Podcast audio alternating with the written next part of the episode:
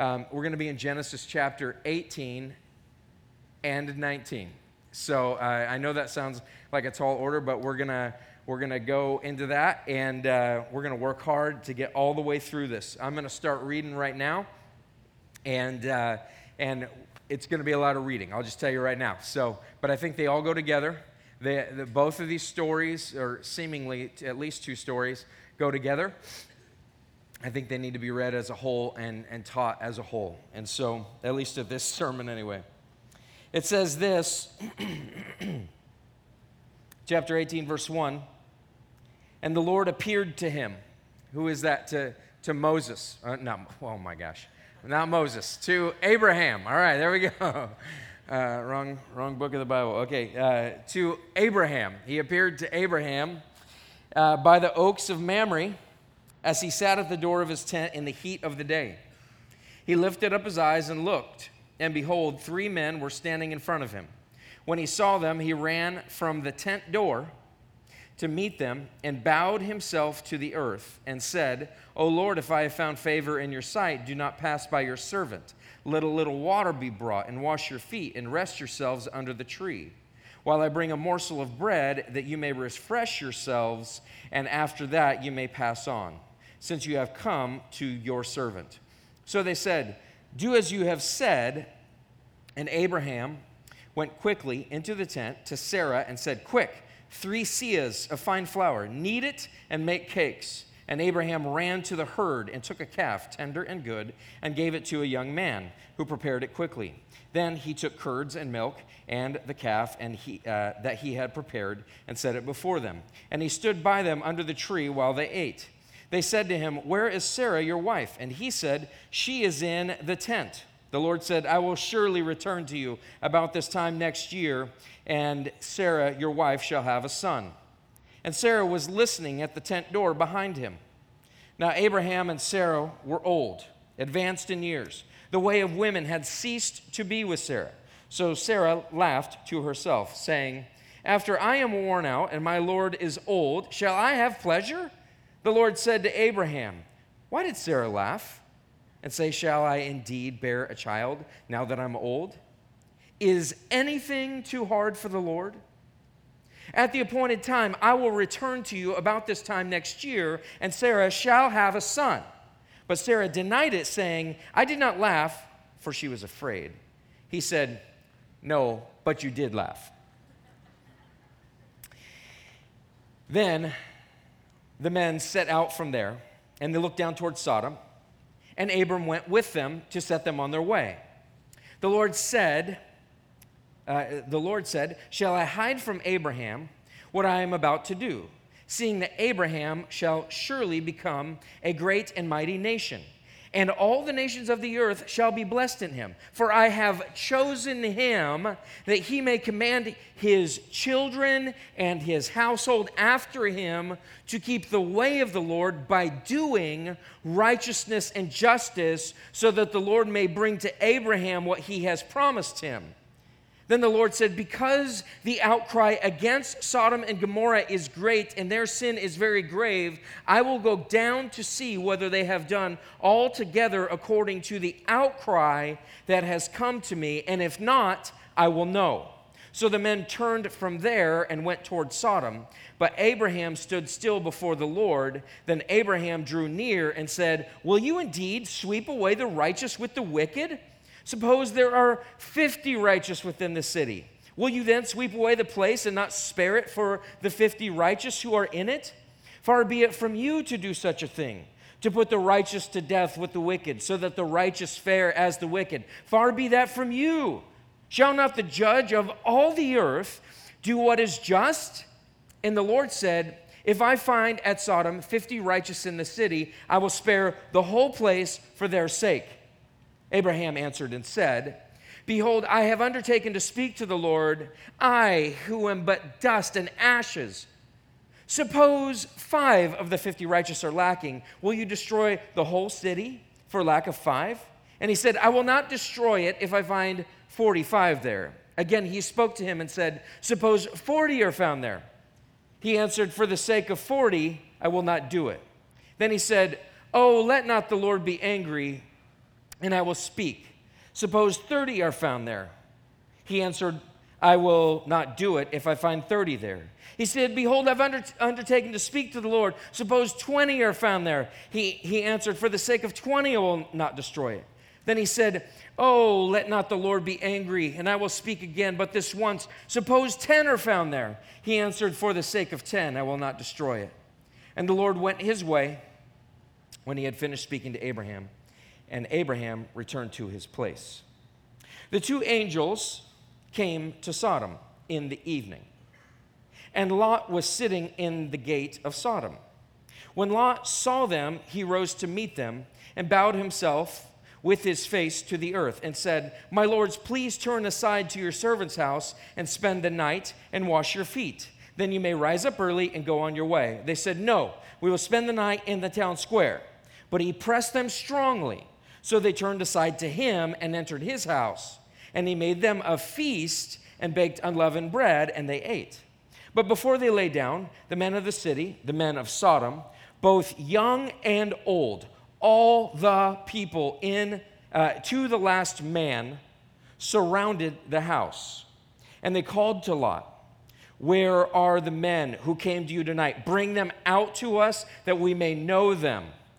Lot went out to the men at the entrance, shut the door behind him, and said, I beg you, my brothers, do not act so wickedly. Behold, I have two daughters who have not known any man. Let me bring them out to you and do to them as you please. Only do nothing to these men, for they have come under the shelter of my roof. But they said, Stand back. And they said, This fellow, they're talking about Lot, came to sojourn, and he has become the judge. Now we will deal worse with you than with them. Then they pressed hard against the man Lot and drew near to break the door down. But the men reached out their hands and brought Lot into the house with them and shut the door. And they struck with blindness the men who were at the entrance of the house, both small and great, so that they were uh, so that they wore themselves out groping for the door.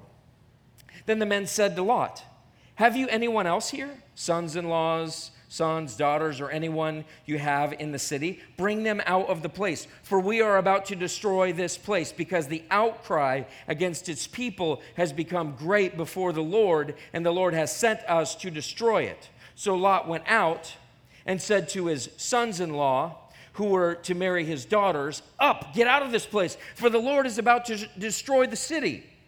But he seemed to his sons in law to be jesting or laughing. As morning dawned, the angels urged Lot, saying, Up, take your wife and your two daughters who are here, lest you be swept away in the punishment of the city. But he lingered so the men seized him and his wife and his two daughters by the hand, the Lord being merciful to him. And they brought him out and set him outside of the city. And as they brought them out, one said, Escape for your life. Do not look back or stop anywhere in the valley. Escape to the hills, lest you be swept away. And Lot said to them, Oh, no, my lords. Behold, your servant has found favor in your sight, and you have shown me great kindness in saving my life, but I cannot escape to the hills, lest the disaster overtake me and I die. Behold, this city is near enough to flee to, and it is a little one. Let me escape there. Is it not too little? Is it not a little one? And my life will be saved. He said to him, Behold, I grant you this favor also, that I will not overthrow the city of which you have spoken. Escape there quickly, for I can do nothing till you arrive there. Therefore, the name of that city was called Zoar. The sun had risen on the earth when Lot came to Zoar. Then the Lord rained on Sodom and Gomorrah sulfur and fire from the Lord out of heaven, and he overthrew those cities and all, uh, and all the valley and all the inhabitants of the cities and what grew on the ground. But Lot's wife behind him looked back, and she became a pillar of salt. And Abraham went in the early morning to the place where he had stood before the Lord. And he looked toward Sodom and Gomorrah and toward all the land of the valley. And he looked, and behold, the smoke of the land went up like the smoke of a furnace. So it was that when God destroyed the cities of the valley, God remembered Abraham and sent Lot out of the midst of the overthrow when he overthrew the cities in which Lot lived. Last bit here. Now, when Lot went up to Zoar, and lived in the hills with his two daughters, for he was afraid to live in Zoar. So he lived in a cave with his two daughters. And the firstborn said to the younger, Our father is old, and there's not a man on earth to come, in, uh, to come into us after the manner of all the earth.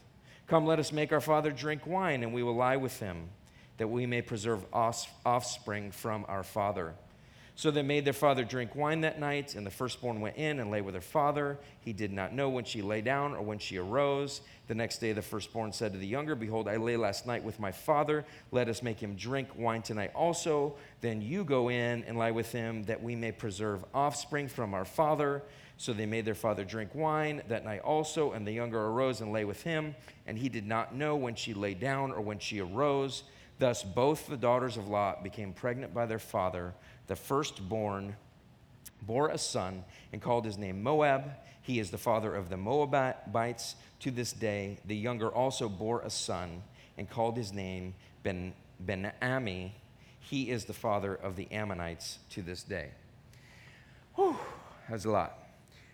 I read all of that to you because uh, sometimes we can take scripture in isolation we can read one little piece and just say, what's this mean for me? But really, this, the meaning is found in the, the, the broad strokes of what's happening here. And of, of course, you can look at this in detail and you can get other things out of it. But a lot of times we don't do that as people. So, what are we looking at here? Well, first of all, as you look at the passage, uh, these two passages are obviously connected. How are they connected? Well, there's uh, several things. The Lord appears to Abraham uh, in the presence of the, it sounds like two angels and then like the angel of the Lord. It says three men. We don't know exactly what this, what this is, but the Lord was there and there were at least two angels, and, and uh, that's, that's what we know. And then we have two angels that visit Sodom as well. So both men get a visit uh, from the Lord in one way or another. People or angels representing the Lord in some respect.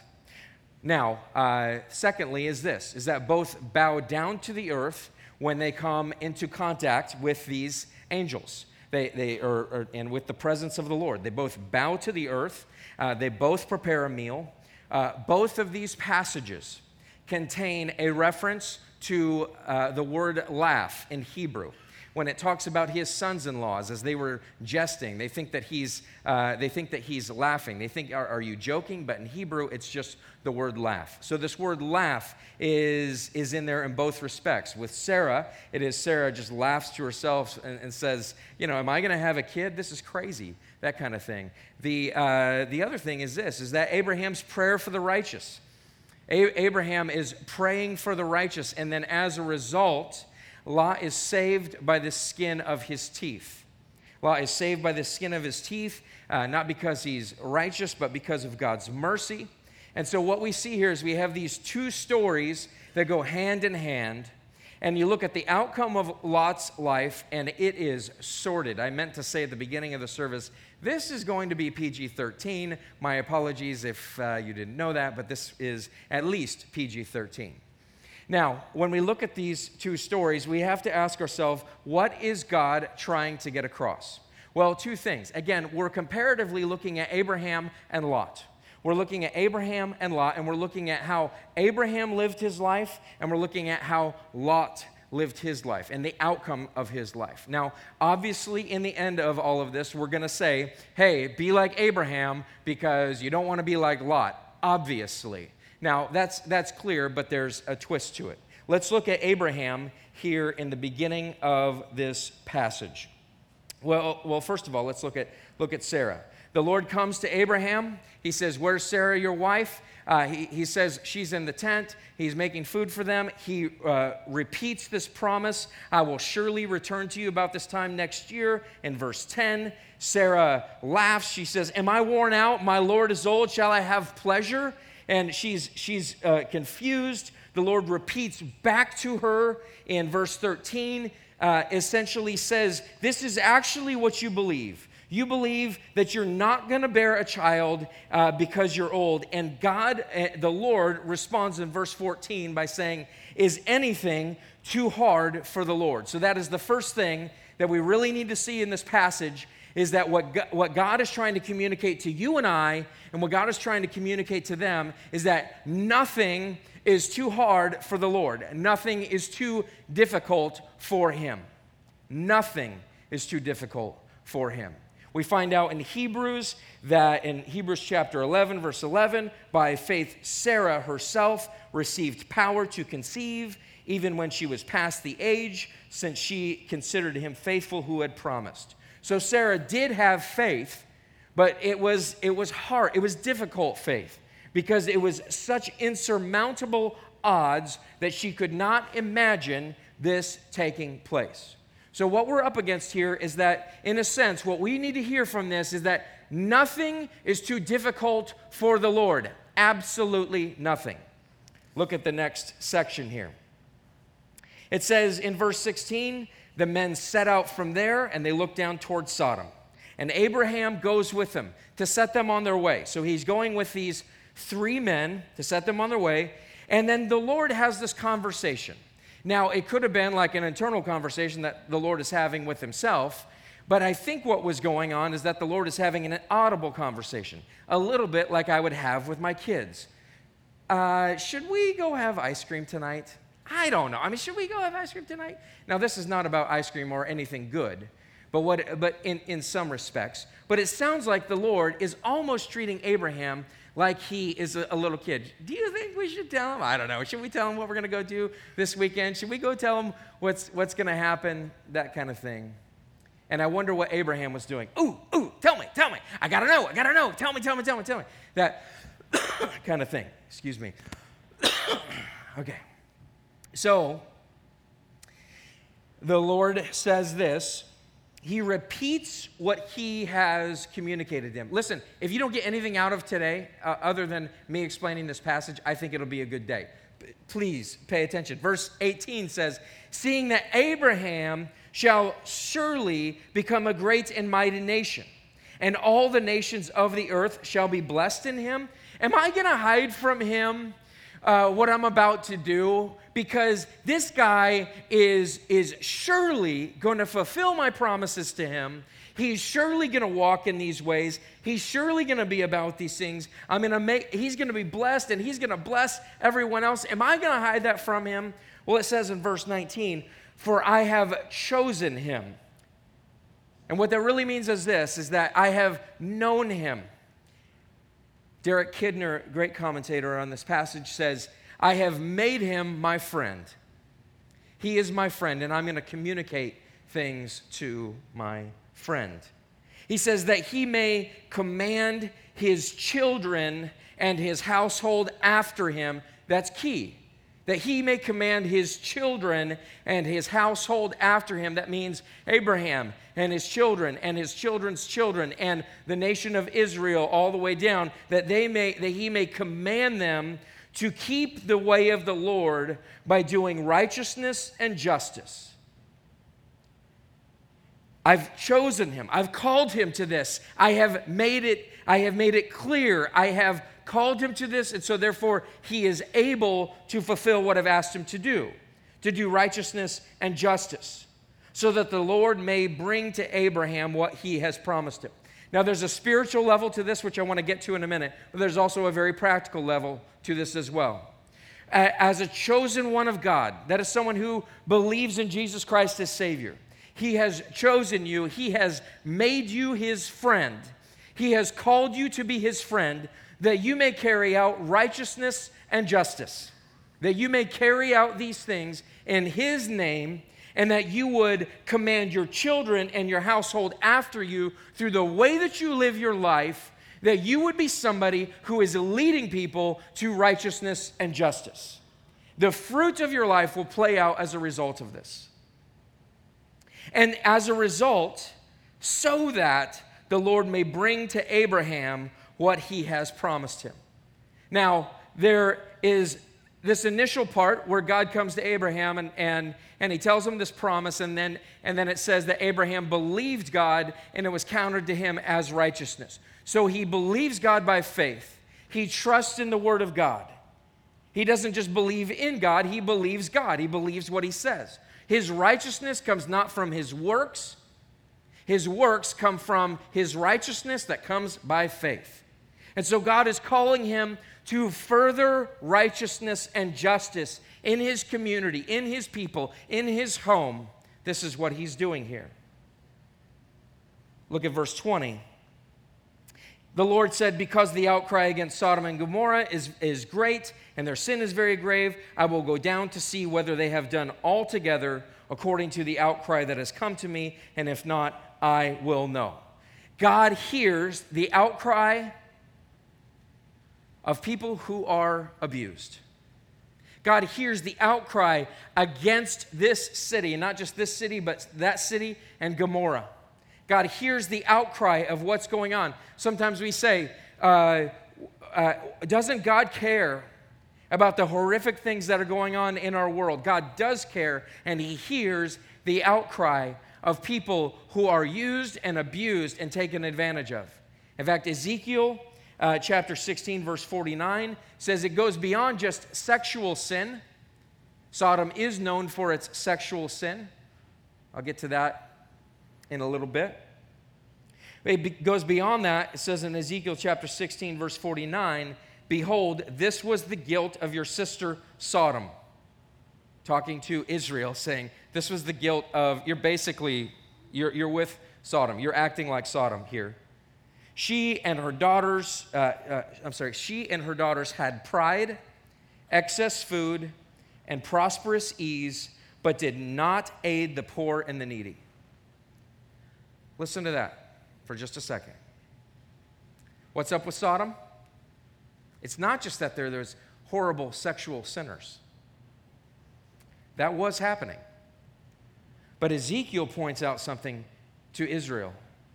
The prophet Ezekiel points out something to Israel and says, You're just as bad as Sodom. You're just as bad as those sexual sinners that are blatant with their sin because they also had pride, they had excess food, and they had prosperous ease and yet they did absolutely nothing to aid the poor and the needy. Ladies and gentlemen, we need to hear this. We need to hear this. So the three men turn and they go towards Sodom. And Abraham stays there before the Lord. And Abraham has a conversation with the Lord. And his, his conversation is what we call intercession. He's interceding for this city. And why is he interceding for them? He's interceding because he's saying, God, will you indeed sweep away the righteous with the wicked? Now remember what it said just earlier. I've chosen him that he would, that he would keep the way of the Lord by doing righteousness and justice. God says, I'm going to go judge Sodom and I'm going to determine whether what they've done is as evil as the outcry that has come to me. Now, God knows all things, but this again is called an anthropomorphism. It is as though God needed to go down there and do that, but this is for our sake that we see that God moves. He goes down, He's connected with our state, where we are how we live. And so Abraham is saying to God, he's saying to Yahweh, Yahweh, you should act like Yahweh. Yahweh, don't be unrighteous, don't be unjust. He's coming after God and he's saying, God, wouldn't it be unjust if you destroyed the righteous with the unrighteous? God, far be it from you to do something like this. Now, Abraham is proving the point of what God has chosen him for. Abraham is proving the point, and he is advocating for. And he's, he's almost putting his, rela- what he seems, uh, to, what he thinks is that he's putting his relationship at risk with the Lord. Oh, please don't be angry with me. If there's 50 there, how about if there's 45? How about if there's 40? How about if there's 30? How about if there's 20? How about if there's 10? He gets down to 10. And at, and at 10, he finally stops, and we don't know why he stops, but he stops at 10 and he says, God, will you please just preserve it because my nephew Lot is there and, and, and I want him to be okay. And he's got to be thinking to himself, there's got to be more than just Lot and his family. But Abraham is doing righteousness and justice here. And part of that righteousness and justice is coming out in the way that he intercedes for this city, that he prays for his family, that he's praying for these people, and he's lifting them up and he's pleading with God, and he cares about these people. And likewise, you and I have a responsibility that, that, that when we come to faith, that we are people who are responding to the grace of God by expressing grace to other people, by praying for grace in their life, that God would reveal to them the truth about this, this Jesus, who is God. That we would be praying for them, that we'd be interceding for the needs of their life, that we would be seeking after them in this respect. So Abraham proves the point. God says, I will preserve this city if even there's just 10 people there. If even just 10 people. It says in uh, the beginning of chapter 19, it says this The two angels came to Sodom in the evening. It says that Lot bows his face to the earth. He's replicating what Abraham has done. It is done for a comparison again, I believe. It is showing us these two lives. It says he made them a feast and baked unleavened bread, and they ate. You'll notice that they say, Hey, we're just going to sleep in the town square. And Lot says, No, you don't want to sleep out here. Uh, please, he urges them, No, you should come into my house. You don't want to be on the streets of Sodom after dusk. Like, this is not a good place. They're known for their sin, sinful behavior, it says earlier in Genesis. It says, the men of Sodom in verse 4. It says, But before they lay down, the men of the city, the men of Sodom, both young and old, all the people to the last man, surrounded the house, and they called to Lot, Where, the men who came, uh, where are the men who came to you tonight? Bring them out that we may know them. Now, liberal uh, scholars, I also have a friend who wrote a book about this, and it's complete heresy. But um, he says the main sin of Sodom was not that they were, it was not homosexual behavior. He says that word no, uh, it does not mean that it means they came like, hey, we want to know this guy. Can we hang out? You know, that kind of thing. Well, that, that potentially could be true if Lot had not turned around and, compl- I mean, it was awful what he does as he turns around and offers his two daughters. Hey, here's my two daughters. They're virgins. They've never known a man. Have your way with them. That's what's going on here. It says that the men of Sodom are here and they want to uh, have sex with these two men. Some commentators talk about how these are angels. Uh, perhaps they look like they're in the, the prime of their life. They um, are beautiful creatures, and so perhaps they're seen in that light. We don't know. Like I said, Lot offers his daughters. What do we see in Lot here? We see this guy who is, if you, if you had not known the New Testament, where it says that Lot was a righteous man who was in, enduring all of this stuff, you would not believe that he was righteous in any respect. And I still have difficulty believing this because of just this statement. Hey, uh, you know, hey, uh, he goes out to the entrance, shuts the door after him. I beg you, my brothers, do not act so wickedly. Behold, I have two daughters who have not known any man. Let, let me bring them out to you and do to them as you please. Only don't hurt these men but you can take my kids. You can take my daughters. What are we seeing here? We're seeing the righteousness and the justice of Abraham uh, pouring out. We see Abraham as this guy who is, he's righteous, he's good, he's made some mistakes for sure, but this guy, he is resembling something. He is resembling his God whom he serves. We talked about these four L's a while ago, where he's loyal to Yahweh. He lives as, as if his promises are true. He loves God and others by practicing righteousness and justice. And he looks for provision in the Messiah. This is what Abraham is doing. Abraham is, is acting righteously and justly. He's living as if God's promises are true. Lot, on the other hand, he is called righteous, which is so difficult, and yet look at his life. Look at his life. He goes from traveling from Ur with Abraham. He is under the blessing of this guy, Abraham, and yet at one point he finally says, You know what? Uh, we, should, we should depart. Actually, Abraham says this we should depart from one another. Why should we be fighting? Because our, our herdsmen are fighting each other for, for pasture land and things like that. And so he says, Lot, why don't you look around and why don't you find a place to go and I'll go the other direction. So Lot looks towards Sodom. He looks towards this valley and he says, Yep, I want to go there. And he moves his tents as far as Sodom. So it's like he's next to Sodom. And then later, Lot gets taken captive when Sodom comes under attack. And we find out that Lot was living in Sodom. And then now, the two angels show up to the city, and Lot is not just in the town, but he's sitting at the city gate, which means it's a position of power.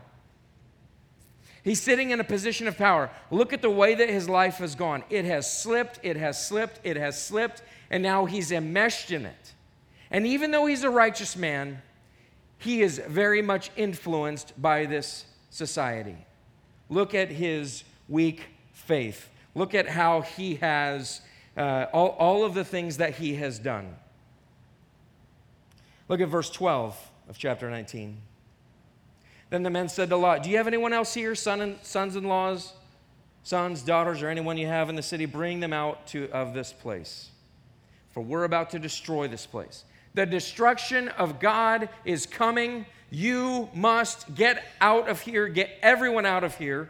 And so Lot goes out in verse 14 and said to his sons in laws who were to marry his daughters, up, get out of this place, for the Lord is about to destroy the city. But he is not taken seriously by his sons in laws. Here's Lot. He's slipping, he's slipping, he's slipping. Perhaps his faith is waning. You see this despicable act of offering his daughters to be raped. And then he goes to his sons in laws who are clearly not followers of Yahweh, which I implore you that you would ensure that you marry someone who is a follower of Yahweh. I implore you, fathers, to ensure that your daughters and that your sons marry a follower of Yahweh. These two men are clearly not that. They do not take seriously the word of the Lord, they do not respect their father in law. They think he's joking. Oh, this guy's joking. Sweet Lot. Yeah, like God's going to rain down fire. Think about this in our culture today. People who do not take seriously the judgment of the Lord. I was thinking recently, I don't know that we have talked about the judgment of God, the seriousness of, of God raining down fire in some respect. And not that we should walk around fearful every day of like, he's going to strike me dead. But there is a sense in which we should be fearful of God's judgment. In fact, our shame, our, our, our, shame, our, our pain, that, that, that our conscience bothers us. And that conscience is motivated by a fear of judgment. Our society is directly opposed to us feeling that judgment. Our society tells us don't worry about that judgment, look past it, get over it. Take pride in your lifestyle. Take pride in what you do. Don't let anybody tell you to, to be different. And here is Lot, and he's enmeshed in the midst of this culture. And then it says this As the morning dawned, the angels urged Lot, saying, Up, take your wife and your two daughters who are here, lest you be swept away in the punishment of the city. Verse 16 says, But he lingered. But he lingered.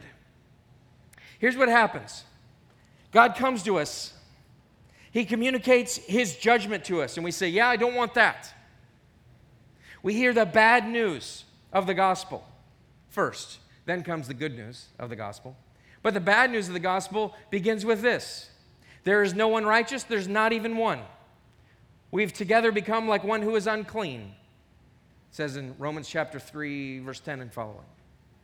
It talks about the fact that we deserve this punishment. We deserve the judgment of God.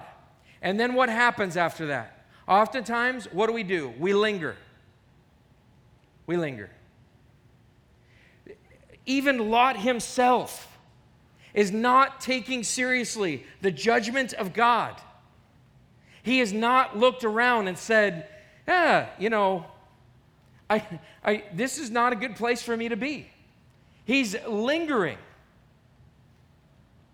And here's what's happening it's not so much that Lot is in Sodom as much as Sodom is in Lot.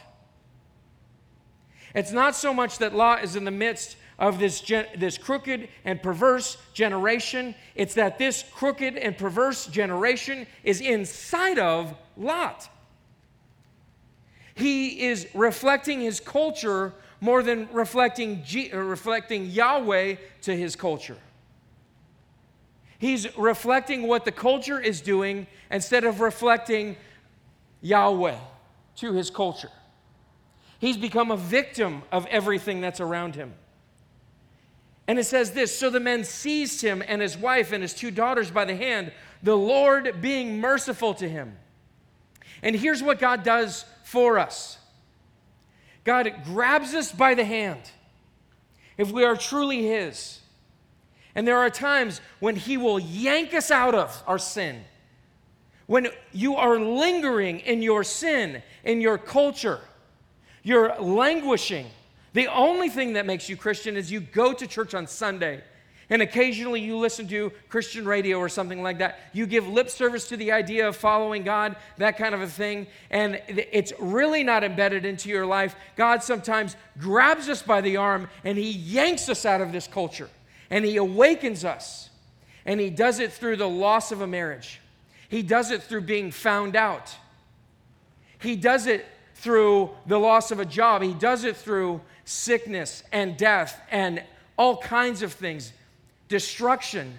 And God awakens us and He yanks us out of the city because we are lingering, we are languishing in the midst of that. The Lord being merciful to him. And they bring him out and they set him outside of the city. And then you see more of this. Lot presses his luck as they brought him out, one said, Escape for your life. Don't look back or stop anywhere in the valley. Escape to the hills, lest you be swept away. Again, Abraham had prayed, Lord, will you sweep away the righteous with the unrighteous? These passages are connected, lest you be swept away.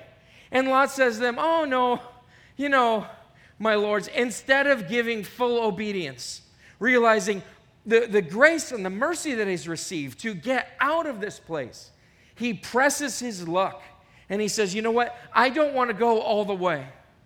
I only want to go part of the way. I only want to go part of the way. I only want a, a little bit of distance between me and Sodom. I only want a little bit of distance between me and my culture. And we do the same thing. And sometimes horrific things happen in our life God yanks us by the arm through that. And instead of going with full obedience, we do partial obedience, which is always full disobedience. However, God allows it. God allows it. And so they say, okay, we're going to pre- preserve this city. And I don't know if Zoar was going to be destroyed as well, but they did say, we're going to preserve this city. We won't overthrow this city because of because of this. God destroys Sodom. Lot's wife looks back. Verse 26 She becomes a pillar of salt. We don't know what happened there. Was she coated in salt because of the, the sulfur and the fire and everything? We don't know exactly. But what's clear is this is that what Lot's wife was doing was she was looking back. And it wasn't just that she looked back, it was that she looked back longingly. Jesus kind of infers later on in one of the Gospels that, that it was more like she was looking back and she was thinking about her stuff. She was thinking about her stuff and she was thinking about all the, all the stuff that she's going to be missing. And Jesus says in Luke chapter 17, verse 28, Likewise, just as it was in the days of Lot, they were eating and drinking and buying and selling, planting and building. But on the day when Lot went out from Sodom, fire and sulfur rained from heaven and destroyed them all. So it will be on the day when the Son of Man is revealed. On that day, let the one who is on the housetop with his goods in the house not come down to take them away. Likewise, let the one who is in the field not turn back. Remember Lot's wife. God is saying, Remember Lot's wife at the judgment, but remember Lot's wife today. That Jesus says and seems to infer if you're on the housetop and your goods are in the house, your stuff, your things, materialism, don't go back just get out of there. Lot's wife turned around and looked longingly at the materialism that she had. She wanted the materialism that she had in Sodom more than she wanted relationship with God, more than she wanted salvation. She wanted her stuff more than her God. There's not a person in this room that does not suffer from this. I do not believe. I don't know how you could be an, an, American and not suffer from this. The materialism that we have. What would we do if we lost our cell phones? What would we do if we lost the comforts of life? It is a materialism that we are steeped in. And then lastly is this Lot and his daughters. The very thing that Lot told the men of Sodom, Hey, take my daughters and do this to them, Lot, in his drunkenness, ends up doing to his daughters. This is a horrible, horrible story. It is horrific. And if I did not know better from 2 Peter, that the New Testament looks at him as righteous, that he was, he was putting up with all of this unrighteousness around him, yet he was so affected by it. He was so affected by it. It's not that so much that Lot was in Sodom, it's that Sodom was in Lot. It's not so much that Lot was in the midst of this culture that was completely depraved. It's that that culture, that completely depraved culture, was in Lot. And he lingers and he presses his luck with God, and you see the guys that his daughters have been planning to marry. You see how he is not doing what Abraham has done.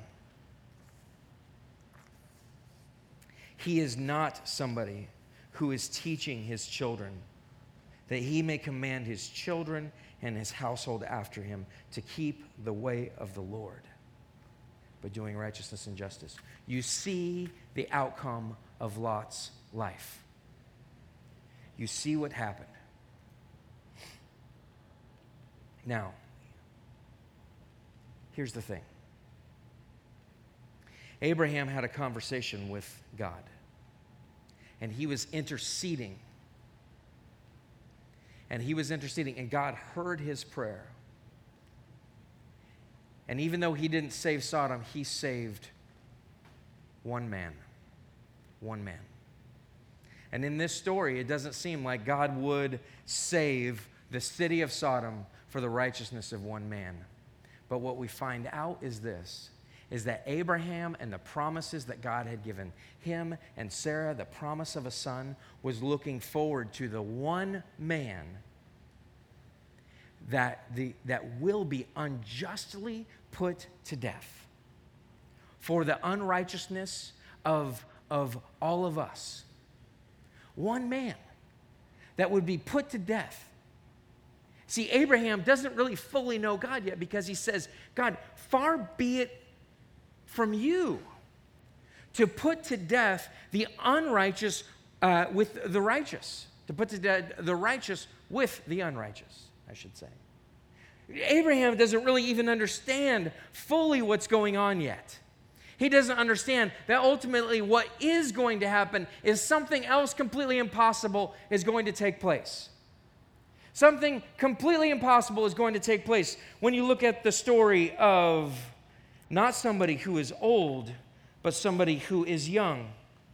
It says in Luke chapter 1, verse 31 And behold, you will conceive in your womb and bear a son, and you shall call his name Jesus. He will be great and will be called the Son of the Most High. And the Lord God will give to him the throne of his father David, who is an heir of Abraham. And he will reign over the house of Jacob, who is an heir of, of Abraham. Forever, and his kingdom there will will be, and, and, of his kingdom there will be no end. And Mary says to the angel, How will this be since I'm a virgin? Mary says, How will this be because I'm a virgin? Sarah says, How's this going to be because I'm old? I'm stinking old. I cannot physically have kids. And Mary says, I cannot physically have kids because I've never been with a man. Like, how is this going to happen? Is anything too difficult for the Lord? Is anything too difficult for him? He says, and the angel and the angel answered her, the Holy Spirit will come upon you, and the power of the Most High will overshadow you. Therefore, the child to be born will be called Holy, the Son of God. See, here's the thing the promise of Isaac, who's the son, whose name means laughter, by the way. The son, whose name is Isaac, is the first born son of this family that is going to go on and conceive by the power of the Holy Spirit Jesus himself. See, what we see in and through this is that Abraham acting righteously and justly is not really us. We can think to ourselves, I want to be like Abraham. I want to do righteousness and justice. But the truth is that you and I are a lot like Lot. We're a lot like Lot. Get it? We are so much like Lot. We're lingering, we're, we're, we're languishing in this culture. And my concern is, my concern is for our church, for our people, that we would be people that are languishing here, that we're lingering here, that we do not protect our children that our lives don't look any different than those of Sodom. And it may be that, that your sexuality is secure. But I bet you what's true is this is that we have more than enough to eat. We do not care for the poor and the needy. See, all of us are much more like Lot than we are like Abraham and we're not taking seriously the judgment of God that has been lifted from us through Jesus Christ, through the promised Son, who brings to us the ability to carry out, to do the way of the Lord, which is by carrying out righteousness and justice, and to command our children and our household after that in regards to the way of the Lord. It is only in and through Jesus Christ that we have that ability. Now, what you and I need to come to terms with is this I'm no different than a Lot. And maybe, and maybe you, you would go further and you would say, I'm just as messed up, not as Lot, but more. And here I am, I'm in Sodom. And I, I've, I haven't even gone as far as Lot to, to somehow follow Yahweh, even in small ways. Jesus was born so that you could do righteousness and justice by placing your faith in him. And Jesus gives you a righteousness that does not belong to you. And it is in and through that that you begin to live a righteous and a just life. Have we considered, church, have we considered what God has for us?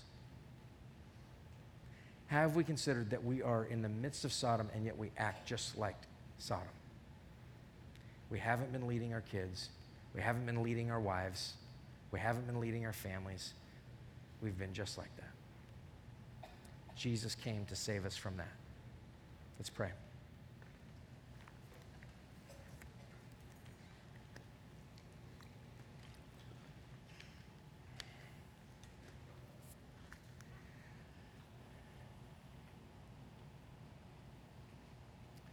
Lord Jesus, we, we come to you this morning and we ask for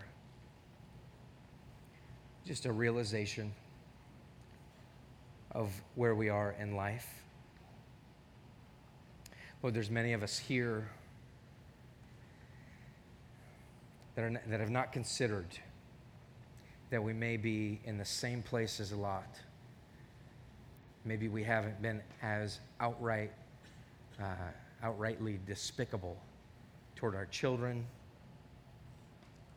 But Lord, in our heart of hearts, we know that there are aspects of our character that need your light, that need your judgment, so that we can apply your gospel, your righteousness to those areas, and Lord, that we would live in freedom as a result. Lord, I'm praying that you would create a free church here. Lord, we know that if anyone is in, in Christ, he's a new creation. The old has gone, behold, the new has come. And Lord, so we're, we're praying that you would create this new life. We know that you've made us new, but Lord, would you make us new outwardly? Lord, may, may the way that we treat other people and the way that we lead our families change. Lord, I'm praying for the man right now that refuses to believe that he has not led his family well. I'm praying for that man this morning. Lord, I'm praying for those that are steeped in, uh, in sexual sin, that, Lord, need release uh, from this. Lord, that, this, that they are taking their kids down with them, even though their kids may not know. Lord, I'm praying that you would bring the light of your gospel to that. Lord, that we would not linger in this sin. Lord, I'm asking this in your name. We pray. Amen.